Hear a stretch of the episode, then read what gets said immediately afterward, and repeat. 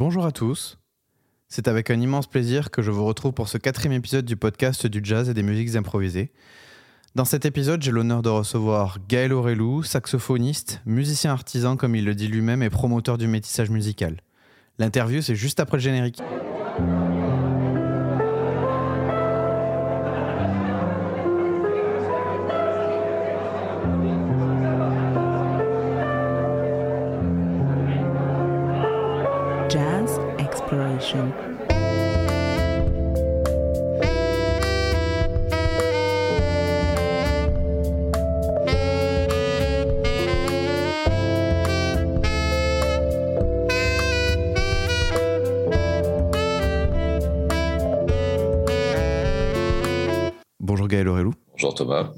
Merci d'avoir accepté de participer à Jazz Exploration.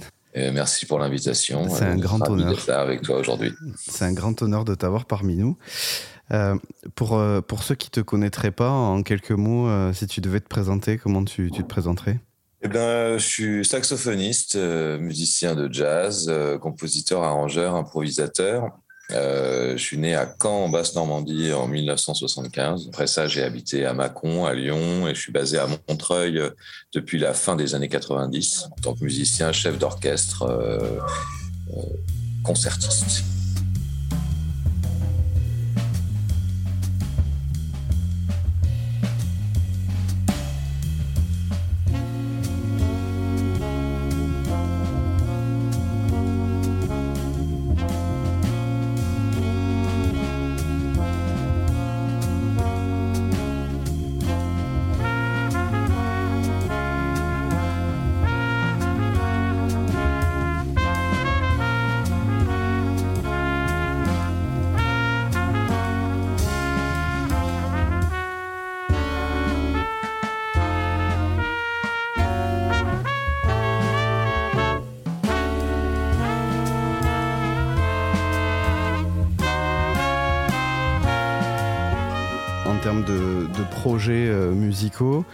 Le dernier en date euh, que, que tu as sorti sous ton nom, euh, c'est Organ Power, c'est bien ça, sorti en 2021. Ouais, Organ Power. Yes. Organ Power.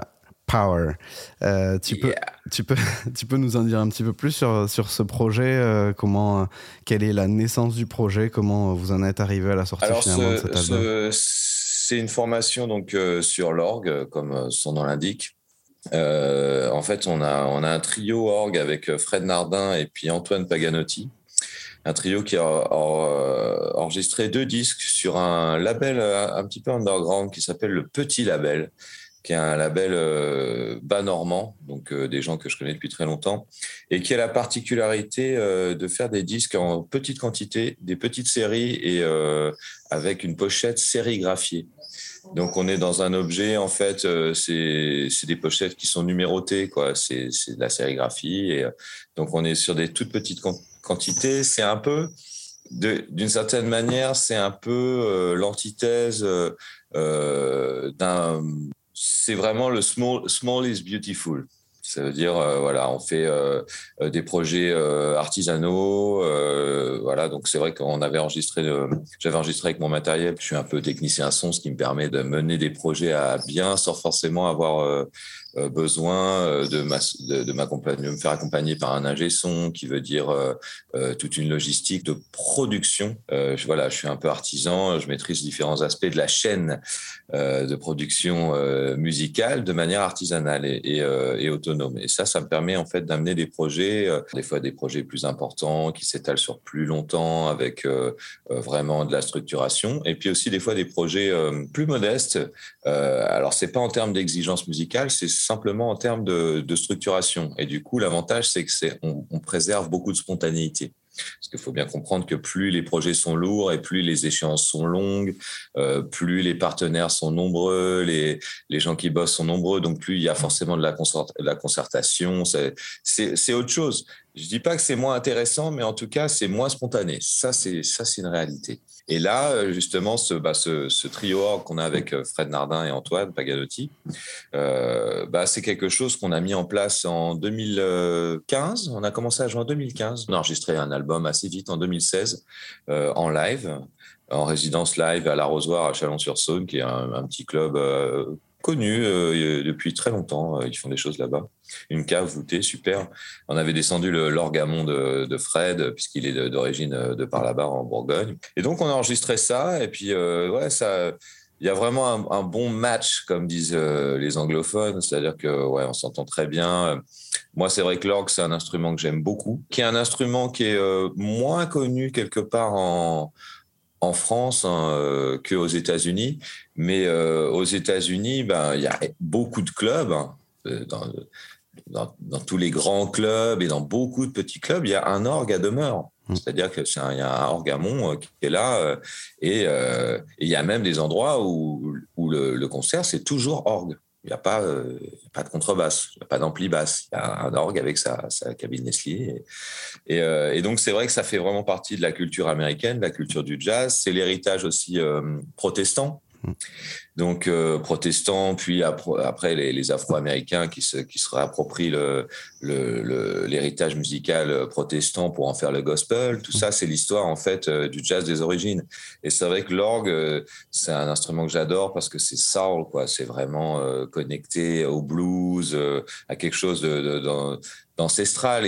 L'orgue, c'est aussi l'ancestralité européenne avec justement l'orgue d'église. Donc pour moi, c'est un, un instrument qui, qui résonne beaucoup. Et puis, euh, donc, euh, une formation euh, avec la batterie, forcément, parce que pour moi, le jazz sans la batterie, c'est possible, mais c'est quand même moins sympa. Mm. Et, et, puis, avec mon, mon, acolyte Antoine Paganotti, qui est vraiment mon accompagnateur préféré à la batterie, qui m'accompagne dans quasiment tous mes projets depuis, depuis 15 ans. Et donc, ce trio orgue, on a enregistré un premier album qui s'appelle Roy, euh, en hommage à Roy Haynes. Et ça, c'était en 2016. On a enregistré un deuxième album en 2018 par la qui s'appelle Moral de fer. Et puis du coup, euh, bah, j'aime bien aussi euh, euh, écrire pour euh, pour une section en fait de soufflant. Donc là, l'idée c'était de le power organ, euh, l'organ power, c'était c'est avec deux deux souffleurs en plus, donc trompette et trombone. Des fois, on, le fait aussi avec ténor et, et trombone. Et donc, c'est l'occasion d'écrire des arrangements. Et là, on a trois soufflants, orgue, euh, batterie, donc c'est une véritable explosion de, timbres, c'est hyper chaleureux. Euh, et, euh, et, voilà, et cet album, j'avais des, des arrangements qui étaient prêts depuis déjà quelques temps, et puis j'en ai écrit, j'ai complété. D'ailleurs, on n'a pas tout mis sur le disque parce qu'il y avait trop de musique, et ça, on a enregistré en 2020, et il est sorti l'an dernier, en 2021, sur le label espagnol Fresh Sound, qui est un label important, un label européen important au niveau du jazz. Bye.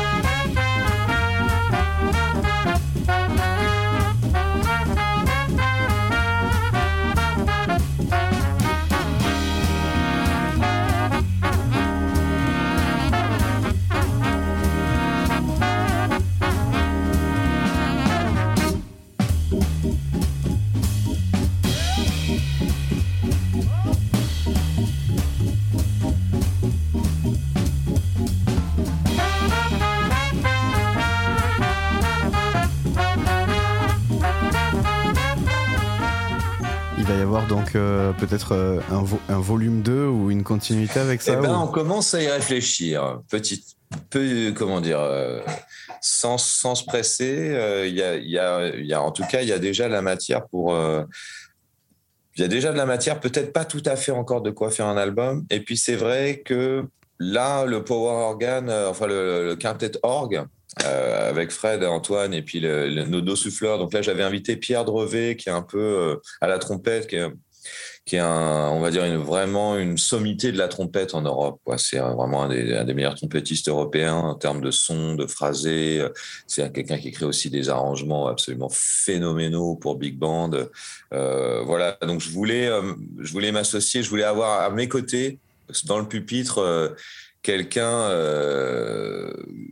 qui est une véritable autorité musicale à la trompette parce que c'est important parce que du coup c'est lui la voix du haut c'est lui qui porte les leads mm. donc euh, donc je voulais quelqu'un voilà qui soit euh, qui soit en mesure de, de vraiment d'emmener la, session, la, la section de, sou, de, souffleurs. Et puis le tromboniste, c'est un, c'est un jeune tromboniste qui s'appelle Simon Girard, qui a des, très gros moyens sur le, trombone, euh, qui est euh, peut-être un peu moins pointu vraiment sur le, sur le, on va dire le, jazz traditionnel, toute la culture des standards, mais qui a une attaque et un, un phrasé et un groove euh, impressionnant. Moi, je, le trouve excellent. Et, du coup, c'est vrai qu'aussi ce, groupe, il était né suite aussi à une invitation du festival du Monastier sur Gazeille, un festival en, Haute-Loire où je où j'enseigne et je et je joue tous les ans. Et du coup, ils m'avaient lancé la perche pour euh, pour une formation orgue. Je leur avais proposé ça. Euh, Pierre Drevet était venu faire un masterclass. Donc tout c'était ça, c'était un peu la voilà. Mais bon, il y a plein d'éléments qui convergeaient vers ce vers cette formation en quintette orgue. Ce qui est intéressant, c'est que c'est très peu référencé en fait dans le dans l'histoire du jazz. Il y a beaucoup de formations orgue accompagnées de la guitare. Euh, et puis euh, complétées par la guitare, je veux dire. Et puis euh, il y a un peu du trio orgue, sax, comme par exemple celui de Jerry Weldon, qui est un saxophoniste américain absolument fabuleux. Il doit avoir 55 ans, je dirais, un, un, gars qui vit à Harlem, très peu connu en France, mais qui s'est fait connaître un petit peu parce qu'il était dans le groupe de Harry Connick Jr. Ah, wow. Donc, euh, ouais, lui qui a fait quand même beaucoup parler de lui. Mm. Et c'est vrai qu'Harry Connick, bah, c'est un style un peu smooth, hein, clairement, mais c'est un musicien quand même exceptionnel et qui, qui, a, qui a, aussi le talent, le talent de s'entourer de gens vraiment le, le, top notch, quoi, le haut du panier. Donc notamment Jerry Weldon, euh, Brad Lilly à un moment, saxophoniste alto fabuleux aussi. Donc voilà, donc il y a un peu de référence sur le trio orgue sax, mais alors une formation euh, orgue batterie avec trois soufflants, je j'en connais pas d'autres. Dans l'histoire du jazz, ça s'est pas tellement fait. En tout cas, sur, sur, euh, sur cet album donc, qui est sorti en 2021, par contre, vous avez commencé à le faire tourner quand même bien avant, c'est-à-dire que vous avez. Ouais, c'est ça, voilà, c'est là où je voulais en venir. Le trio avec Fred, euh, une partie des morceaux, une bonne partie des morceaux, c'était des morceaux qu'on a joué beaucoup, on a fait beaucoup de concerts. Donc c'est vrai que le, le trio est très solide. Donc ça joindre deux souffleurs en plus, euh, comment dire, c'est pas comme si on, on démarrait une formation. C'est vraiment une extension du trio et, euh, et c'est vrai que du coup sur l'album il y a une vraie, euh, il y a une vraie force de groupe quoi. Et euh, c'est important pour moi de, tourner un répertoire avant de l'enregistrer. Souvent, on fait l'inverse. Enfin, malheureusement, la, scène a, tendance à, faire l'inverse. C'est-à-dire qu'on fait un projet, on enregistre un album, il est marketé, on va le tourner. Et en fait, au bout de 20 concerts, on se rend compte que bah, l'album, euh, il est, euh, il est à 15% de ce qu'on fait 20 concerts plus tard. Donc c'est vrai que c'est moi je, je, j'essaie de pas fonctionner comme ça et, euh, et justement de privilégier l'aspect euh, l'aspect tournée l'aspect concert même si c'est dans des dans des petits lieux même si c'est euh, voilà artisanal. Mais en tout cas trouver une véritable cohésion avant d'envisager de, de, de, graver quelque chose mmh. c'est vrai que c'est important bah D'ailleurs, euh, enfin, je, je, te, je te l'avais dit, hein, nous, nous on, a, on a découvert ce projet-là de toi euh, en 2018 euh, en, te, en te voyant jouer notamment euh, Funky Ruffle qui, a, ouais. qui, qui, nous a hanté à chercher dans quel album on pourrait le trouver. Et en fait, il a fallu attendre 2021 pour pouvoir le réécouter. Quoi. Yes.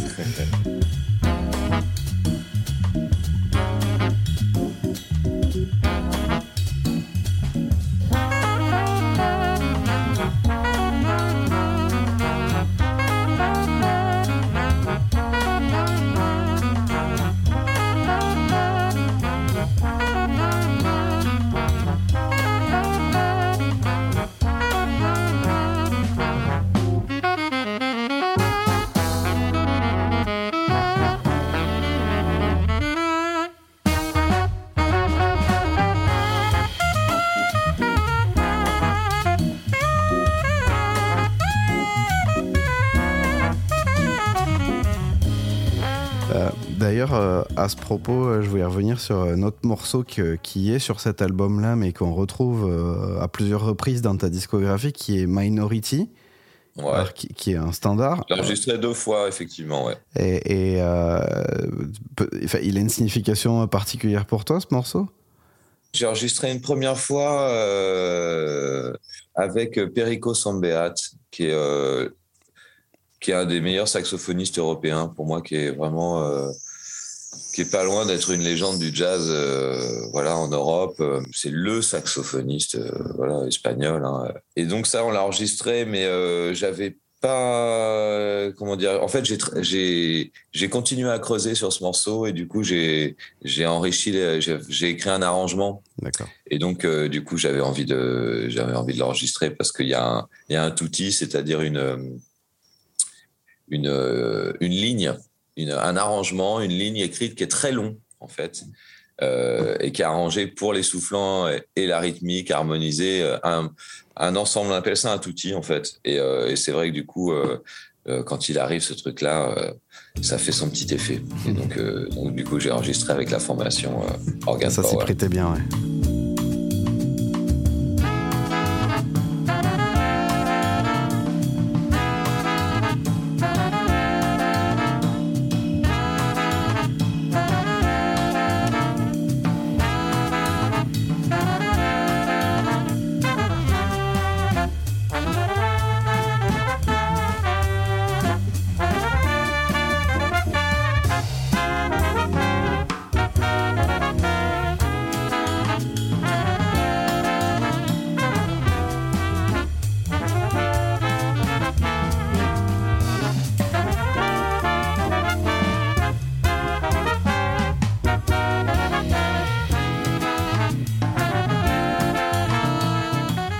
Chose qui me marque euh, pas mal dans ton, dans ton parcours euh, musical, c'est que tu t'es jamais vraiment définitivement inscrit dans un, dans un style à proprement parler. Il y a vraiment euh, donc là on est sur quelque chose de plutôt dansant, funky, soul, tu le disais avec avec l'orgue. Il y a il y, a, il y a toute une partie de ta discographie qui est vraiment jazz classique, presque qui pourrait s'inscrire dans la lignée des standards. Il y a toute une partie aussi euh, de, ta carrière où là tu vas plutôt chercher des influences euh, dans euh, les îles, par exemple la Réunion, qui, qui J'ai une histoire avec la Réunion, ouais. Ah d'accord. Tu veux peut-être nous en parler un peu plus? En fait, moi j'aime toute l'histoire du jazz. Moi, je, je, suis musicien de jazz parce que je suis vraiment tombé amoureux de la musique du jazz, de jazz des origines, c'est-à-dire le swing. Quoi. Vraiment, j'écoutais les big bands, J'écoutais euh, Coleman Hawkins, euh, Ben Webster, euh, Charlie Parker quand j'étais enfant. Parce que mon, mon père était comédien, il écoutait énormément de jazz. Et puis il avait un, ami metteur en scène qui était qui avait une, disco, une discothèque de, de, fou quoi, que des vinyles de jazz avant 1960. Et lui, il avait il me faisait des cassettes, donc j'avais des tiroirs entiers remplis de, cassettes de jazz. Et donc euh, j'écoutais ça depuis tout gamin et, euh, et, en fait le jazz un peu plus moderne, Coltrane, j'ai aimé ça beaucoup plus tard, à 18 ans. 17 ans, 18 ans, pas avant, j'en écoutais pas avant. Je trouvais ça trop, trop tendu. J'ai grandi euh, avec, avec l'histoire du jazz et j'ai fait mon chemin en partant du jazz des origines. Après, j'ai absorbé Cannonball Adderley. Ça, c'est quand j'avais genre 12 euh, ans, 12-13 ans. Après, euh, je me suis intéressé à Jackie McLean un peu plus tard, euh, quand j'avais 16-17 ans. Après, Rollins, Coltrane. Donc, en fait, moi, j'aime tout le jazz. Et pour moi, il n'y a pas. en fait, il n'y a pas vraiment. Pour moi, il n'y a pas une rupture stylistique. Pour moi, la musique de Coltrane est ce qu'elle est parce que Coltrane a absorbé l'héritage de Charlie Parker. Charlie Parker et la musique de Charlie Parker est ce qu'elle est parce que Charlie Parker a absorbé l'héritage de Benny Carter et de Johnny Hodges et de Art Tattoo. Et euh, tout est lié en fait. Pour moi, il n'y a pas, euh, pour moi, il n'y a pas une différence stylistique. Les, styles, c'est une manière de, parler de la musique. Mais la réalité de la musique, c'est que chaque musicien, il a son son, son concept, sa manière de rentrer, de, de, de, penser le système tonal. Le seul truc commun à tous ces musiciens hein, de jazz, c'est quoi Thomas? C'est l'improvisation. Pas vrai? C'est un, un, un, paramètre important puisqu'effectivement, c'est euh, c'est euh, comment dire c'est euh, c'est la manière dont fonctionne souvent un groupe de jazz mais tu vois par exemple il y a des il y a pas mal de chanteurs qui n'improvisent pas chanteurs ou chanteuses qui n'improvisent pas. C'est vrai. Qu'est-ce qui fait le lien entre tous ces musiciens? Qu'est-ce qui fait l'identité du, musicien de jazz? Qu'est-ce qui est le, quel est le point commun entre Coltrane, euh, Brad Meldo, Louis Armstrong, Ella Fitzgerald? Quel est leur point commun? C'est Eh une, ben, une question. que je me suis posée.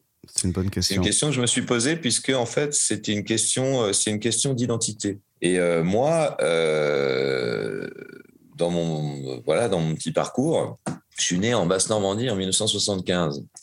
Donc je suis ni américain ni noir évidemment.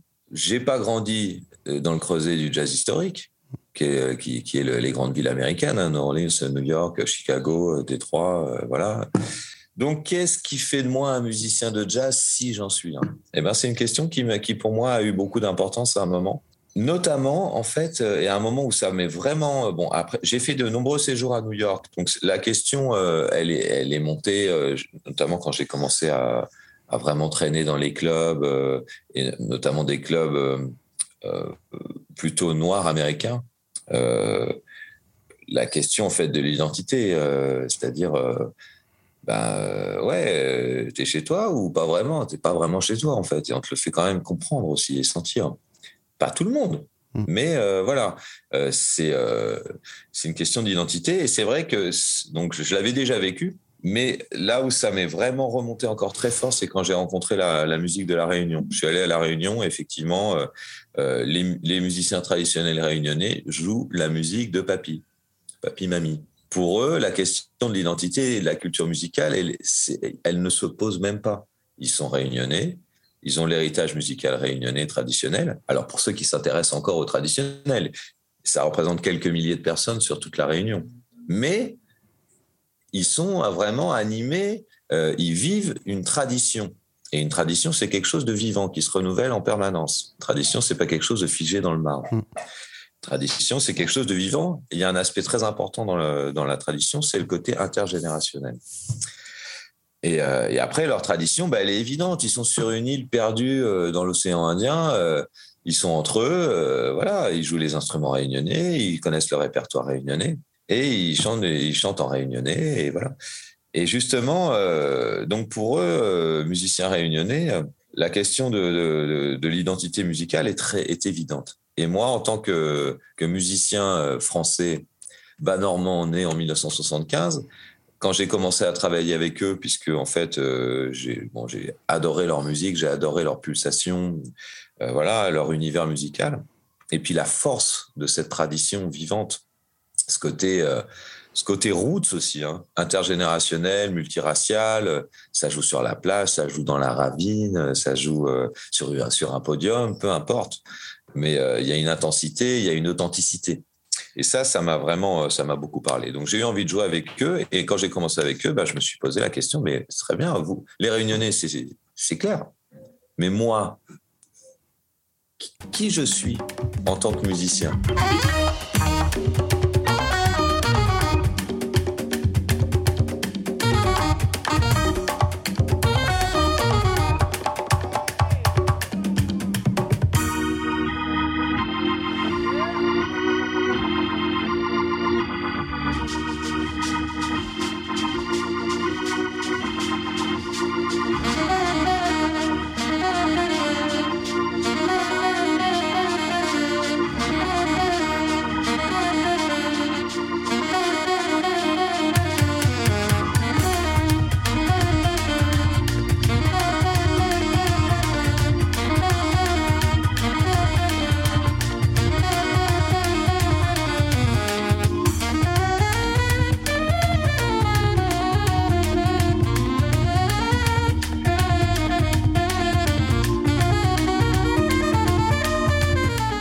Et donc, j'ai eu besoin de répondre à cette question.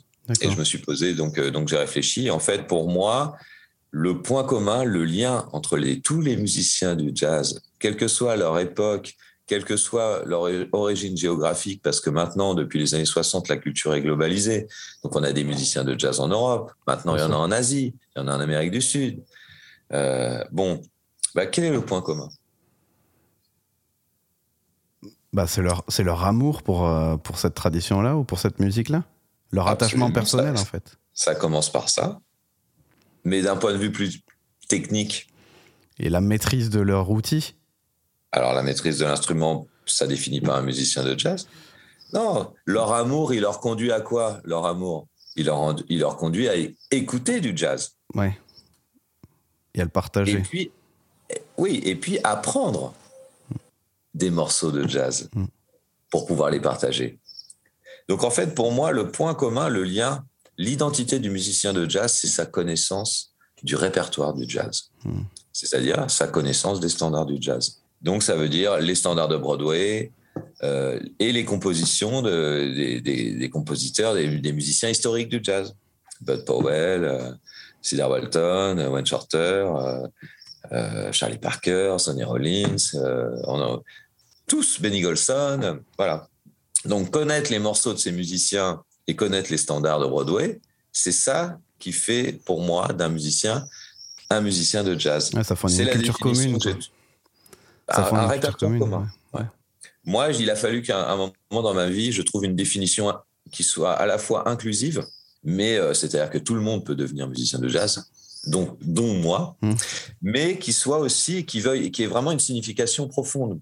Et, c'est ça, et pour moi, c'est quelque chose, c'est un sujet important, notamment à l'époque de la culture globalisée.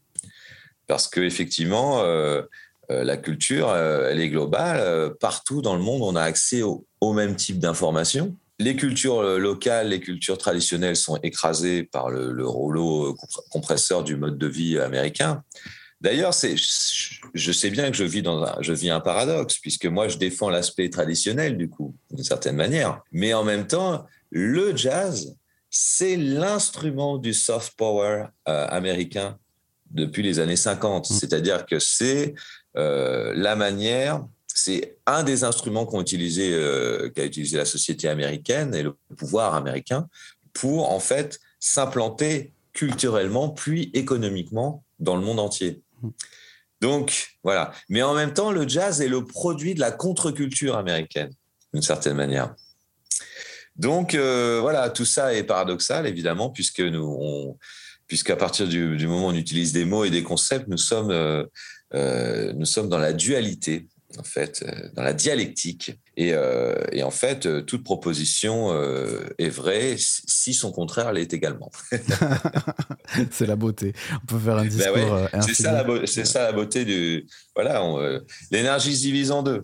Le yin, le yang. Voilà, donc à partir du moment où on aborde quelque chose, eh ben, il y a forcément les deux facettes mon échange avec les réunionnais, c'est que je suis musicien de jazz, mais je suis aussi un musicien européen. Donc ma culture, c'est beaucoup la culture classique. Je suis également un musicien euh, contemporain, un contemporain. Donc moi, ma culture, c'est aussi la musique électronique.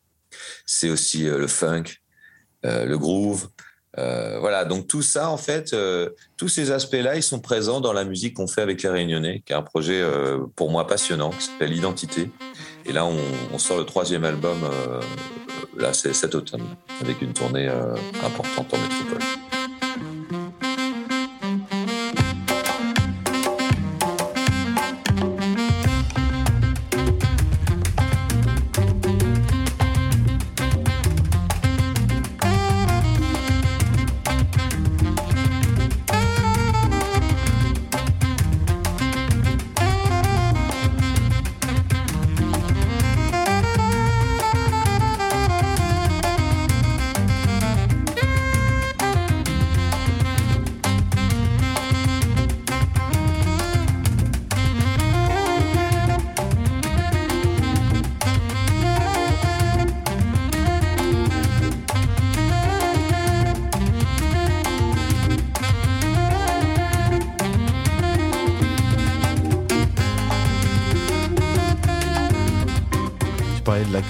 Donc il y a un aspect de transmission, d'apprentissage. Euh, dans ton parcours, la partie éducationnelle est très présente. Notamment, tu, tu me l'as passé, tu as fait un bouquin sur euh, ton expérience de l'improvisation et sur, euh, voilà, tu, transmets les outils qui ont été utiles euh, tout au long de ton parcours, justement, pour ouais, appréhender la J'ai écrit une méthode improvisation langage du jazz, qui est une sorte de, de, de retour d'expérience, en fait, sur... euh, bon, moi, je suis très autodidacte, mais j'ai eu un maître, plusieurs, hein, mais un qui m'a vraiment... euh, qui m'a vraiment donné un cadre, une perception, une vision euh, voilà, de, de, la musique de jazz, c'est Barry Harris. Et c'est vrai que du coup, lui, il est en, dans, la, dans la tradition orale hein, du jazz. Donc il n'a jamais rien écrit. Je l'ai eu énormément en masterclass, c'était quelqu'un qui était absolument passionnant. Et puis euh, après, euh, petit à petit, au fur j'ai commencé à donner aussi, à transmettre aussi un petit peu euh, mes connaissances et j'en suis venu à écrire une, méthode qui est un, support papier qui, accompagne mes stages en fait et, et donc c'est une réflexion sur la manière dont j'ai construit mon langage. Donc une réflexion organisée en chapitres sur une méthodologie pour pratiquer en direction de l'improvisation. Effectivement, euh, parce que j'aime bien faire euh, faire de la transmission, voilà, expliquer comment je me suis formé en tant que musicien, mais aussi ce, ce dont on parlait avant, c'est-à-dire eh ben, quel est le propos, quoi, que l'importance du propos, l'importance de, de, ce qu'on de ce qu'on raconte, de raconter raconter une histoire, l'importance, la manière dont circule l'information dans le groupe, des choses en fait qui sont pas plus vraiment du, purement du domaine de la technique musicale, parce que la méthode, c'est vraiment la technique musicale, la technique d'improvisation avec des outils, avec euh, des éléments de compréhension et tout ça, et puis beaucoup de choses à jouer parce que c'est par la mélodie. Mais euh, mais voilà, dans le cadre d'un masterclass, eh ben aussi, euh, mais ou d'un concert, là, il y a beaucoup d'autres choses qui passent. Et, et c'est la puissance en fait de, l'aspect oral et traditionnel des choses par rapport à l'aspect, on va dire, euh, écrit, euh, euh, le conservatoire, la classe de jazz, de machin. Bon, ça, évidemment, ça dépend toujours du formateur. Mais globalement, quand la technique musicale est pas corrélée avec la réalité du phénomène musical, c'est-à-dire le concert, le, le, le bœuf, euh, voilà, quand c'est pas connecté, il y a un côté un peu faux en fait. C'est-à-dire que la technique sans la vibration en fait de la musique, sans l'ambiance de la musique, ben c'est un peu comme on dit science sans conscience n'est que mmh. ruine de l'âme. Ben, la technique c'est un peu la science et la vibration c'est un peu la conscience, c'est-à-dire qu'est-ce qu'on fait, qu'est-ce qu'on propose, c'est quoi en fait? Ben en fait, un moment de jazz, un moment de musique, d'une manière générale, c'est un moment de vie partagée. Et c'est ça le plus important. Et un moment de vie partagée, ça veut dire un certain nombre de, de valeurs qui diffèrent selon les cultures, selon les gens. Mais il y a forcément le respect, l'humilité, euh, la joie. Pour moi, c'est des, des, choses qui sont centrales dans le fait de vivre la musique. Et, et ça, euh, ben la technique musicale, euh, bah, c'est pas, on n'en parle pas. Mm. Voilà, c'est autre chose. la technique musicale, c'est ce dont on a besoin pour créer tout ça. Mais c'est, mais c'est pas le plus important. Le, propos, il est pas là. Mm. Et, euh, et, du coup, le fait d'avoir des classes, euh, des vraiment une, quelque chose d'académique euh, sur l'art, en fait, particulièrement le jazz, qui est quand même euh, la musique. Le jazz, c'est la, c'est la fête, quoi. On va t'apprendre, on peut te donner des éléments de compréhension et tout ça, mais qui va t'apprendre à faire la fête La fête, ça se fait parce que parce, que parce que t'aimes t'aimes partager un moment, mm. c'est tout. Et ça, c'est vrai que c'est quelque chose d'extrêmement important et euh, et j'essaye aussi de, de, quand je joue la musique, mais aussi quand je quand je quand je la trans, quand je transmets des connaissances, de, de, mettre ça au centre en fait. Pour moi, c'est vraiment important. Et euh, c'est la magie de la musique. Et, euh, et tous les musiciens qu'on aime, bah, ils seront d'accord avec moi. Merci pour ça, c'est hyper intéressant.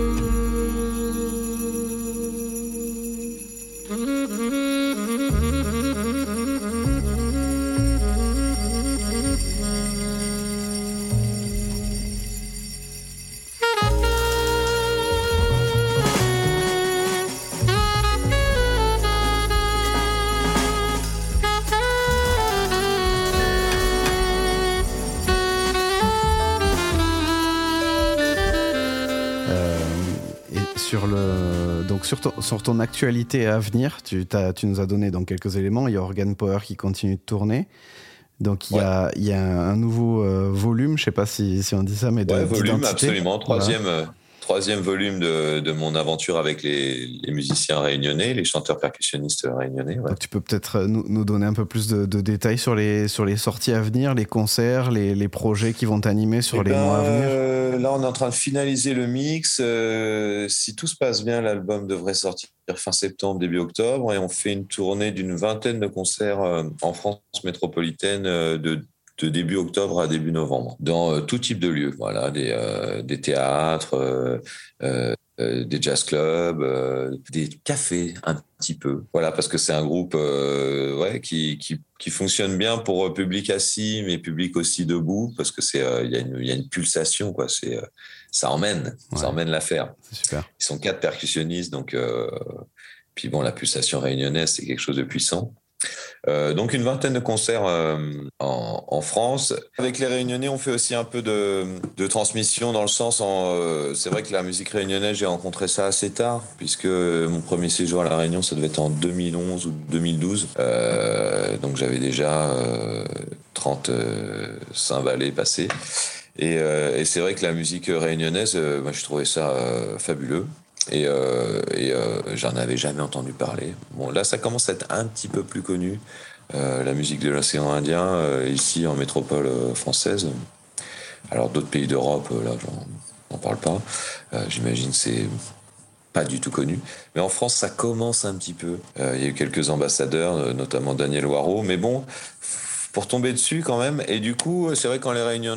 réunionnais sont là, ben, j'aime bien euh, proposer à des structures soit de pédagogie musicale, soit euh, faire des concerts euh, pour, à destination des scolaires. C'est vrai que je trouve que c'est vraiment une belle musique, une belle culture, et, ça mérite d'être connu en métropole. Et puis l'objet de notre, démarche, il est sympa. C'est quand même une passerelle, donc il y a, y a côté, voilà, c'est une rencontre une rencontre entre deux cultures, hein, la culture métropolitaine et la culture créole, c'est pas pareil. Il y a évidemment, on parle, tous les Réunionnais parlent le français, quasiment tous. Hein. Et puis le créole réunionnais, on, voilà, on peut, si on fait un effort, on peut quand même arriver à le comprendre un petit peu euh, assez vite en tant que métropolitain. Mais tout ça pour dire que c'est pas du tout connu en métropole. Et moi, je je moi, je suis très content en fait de le, de le faire connaître un peu plus. Euh, et puis il y a clairement c'est la magie tout de suite, c'est le feu parce que parce qu'il joue euh, les percussions, il chante et, tout de suite euh, c'est super chouette. Donc c'est pour les jeunes, euh, les enfants, les ados, pour même pour les musiciens, c'est c'est quand même c'est top d'être en face de ça. Donc du coup on en fait un peu sur nos dans la tournée, il y a quelques quelques quelques moments comme ça aussi. Mais bon, sinon c'est essentiellement des, des concerts pour les auditeurs, s'ils si, euh, si voulaient creuser un petit peu plus euh, les différents sujets que tu as abordés, qu'est-ce que tu recommanderais d'écouter, d'aller voir En termes d'artistes, de projets de... Alors, en ce, bah, juste là, en ce moment, moi j'écoute beaucoup Stanley Tarantine, notamment les, les albums avec Shirley Scott. Donc là, euh, ça date pas d'hier, hein, c'est euh, les années 60. Euh, Charlie Scott à l'orgue, qui est euh, une des grandes organistes euh, de l'histoire du jazz, assez peu connue finalement en France. Et puis Stanley Tarantine, c'est vraiment un côté très soul, très très connecté, je dirais, à une certaine spiritualité en fait. c'est très blues, quoi, très soul. C'est, ça chante, c'est, ça vibre. Donc j'écoute énormément. Euh, c'est mon, c'est mon, c'est mon kiff du moment. Et c'est vrai que moi je fonctionne euh, comme ça. Euh, je, je, je, je m'intéresse à un musicien et puis je, creuse quoi. Et donc là, en ce moment, j'écoute quasiment que Stanley Tarantine. D'accord. et notamment les albums avec l'orgue parce que parce que ça va super bien avec avec son style. Mais après, il y a d'autres albums aussi euh, fabuleux avec avec quartet de piano notamment. J'écoute toujours un peu de Maloya réunionnais. J'aime bien la pulsation, euh, donc plutôt des, gens euh, euh, voilà, historiques comme, comme Gramoun Lélé, par exemple, ou Gramoun Selo. Gramoun, ça veut dire grand-père en, créole, donc Gramoun Selo, ça s'écrit S-E-2-L-O, Gramoun Lélé, L-E-L-E. Ça, c'est très beau, c'est du très beau Maloya traditionnel. Bah, j'ai découvert un album de Jackie McLean, euh, enfin de Lee Morgan avec Jackie McLean, qui s'appelle The Sixth Sense, le sixième sens. Magnifique. années 60, Blue Note, avec Cedar Walton, qui est un de mes pianistes préférés. Et sinon, en, termes de, de, festivals à venir, tu participes à certains festivals l'été, ça s'y prête?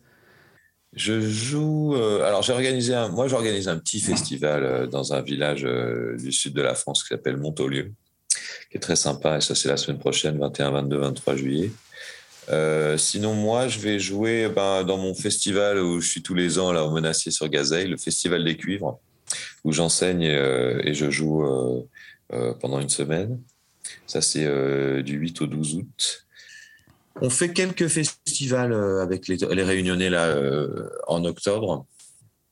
on en fait deux. Donc, on va jouer au festival de Grenoble au théâtre de Kroll. Et on va jouer au festival qui s'appelle Jazz Contrebande à la Comédie. Euh, c'est un théâtre à la Comédie de Ferney-Voltaire à côté de Genève. Donc ça, c'est deux dates en festival qu'on fait avec les Réunionnais.